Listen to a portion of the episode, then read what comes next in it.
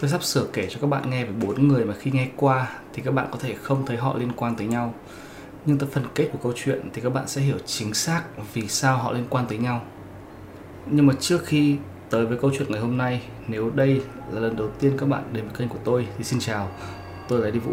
Podcast có phiên bản video trên YouTube và TikTok, phiên bản audio có mặt trên các nền tảng âm thanh như là Spotify, Apple Podcast và các nền tảng âm thanh khác.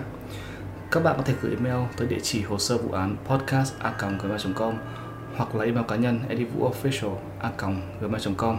Và nếu như các bạn thích nghe những câu chuyện giống thế này thì đừng quên like, share, đăng ký và bật nút chuông để không bao giờ bỏ lỡ số tiếp theo.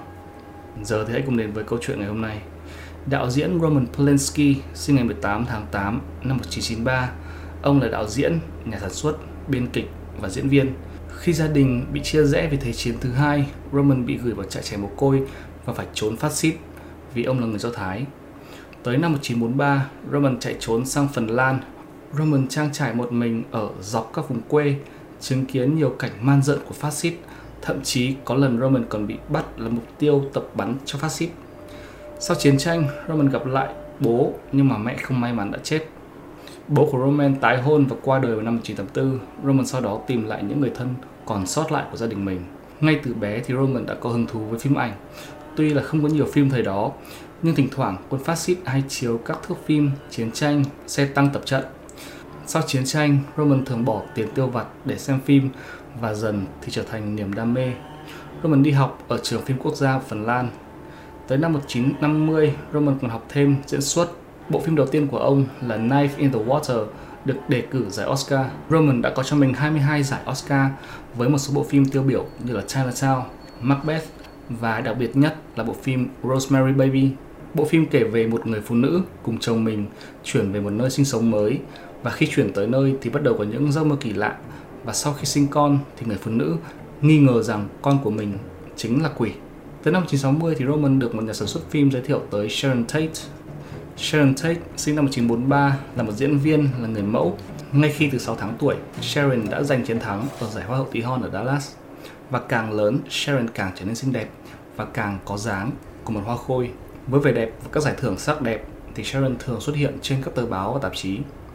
Từ đây, các nhà làm phim bắt đầu để ý tới Sharon Tate và mời cô tham gia vào các bộ phim và các chương trình truyền hình. Bộ phim đầu tiên mà cô xuất hiện là Barbarous và từ đó Sharon hay xuất hiện với các vai trò nhỏ trong các bộ phim truyền hình như là Mr. Ed, The Man from Uncle và tới năm 1967, Sharon nhận được đề cử diễn viên nữ có triển vọng nhất trong giải quả cầu vàng và bắt đầu nhận được các vai chính.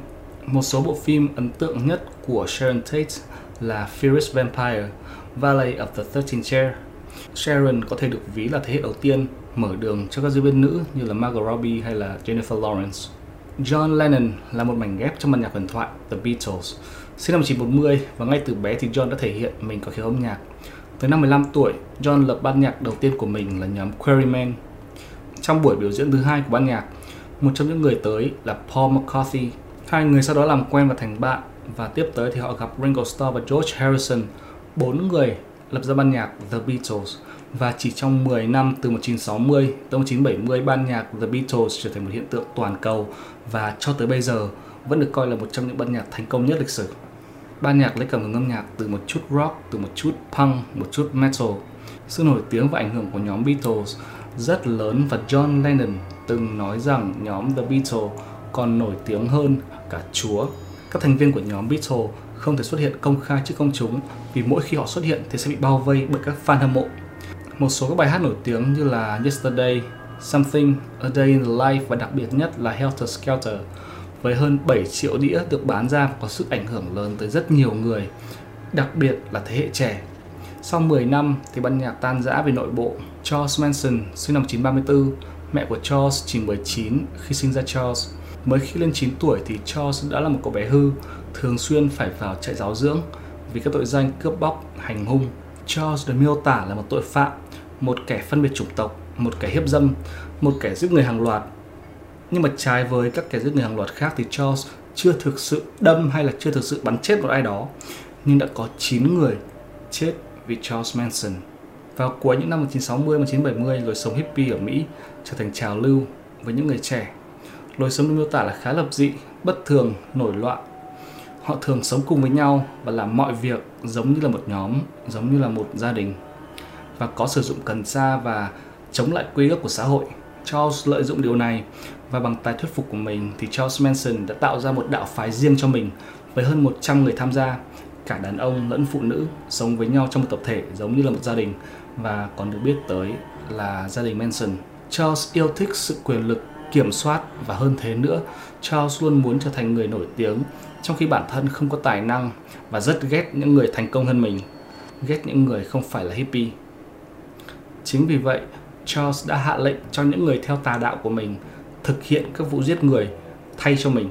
Tới năm 1967 thì Charles Manson bị bắt với 9 cáo trạng giết người, một cáo trạng âm mưu giết người và Charles nhận bản án tù trung thân và qua đời vào năm 2017 vì bệnh. Vậy các bạn có thể đang hỏi bản thân mình là điểm liên kết giữa bốn người này là gì? Thì đây là phần mà các bạn đang đợi. Năm 1968, khách sạn Dakota được chọn làm bối cảnh của bộ phim kinh dị Rosemary Baby của đạo diễn Roman Polanski. Cùng vào năm đó thì bài hát Helter Skelter được viết bởi John Lennon và Paul McCartney phát hành. Một năm sau đó, vợ của Roman là Sharon Tate bị một người trong gia đình của Manson giết chết. Charles Manson khi còn sống nói rằng bài hát Helter Skelter chính là nguồn cảm hứng cho mình giết người. John Lennon bị ám sát và ông đã gục ngã chỉ vài bước trước khách sạn Dakota. Đó là tất cả những gì chúng ta có cho câu chuyện tuần này. Podcast có mặt trên YouTube và các nền tảng âm thanh. Và nếu các bạn thích những gì đã nghe thì đừng quên like, share, comment, đăng ký và bật nút chuông để không bỏ lỡ số tiếp theo.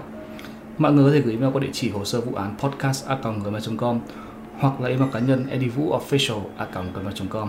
Cảm ơn mọi người đã lắng nghe. Xin chào và hẹn gặp lại.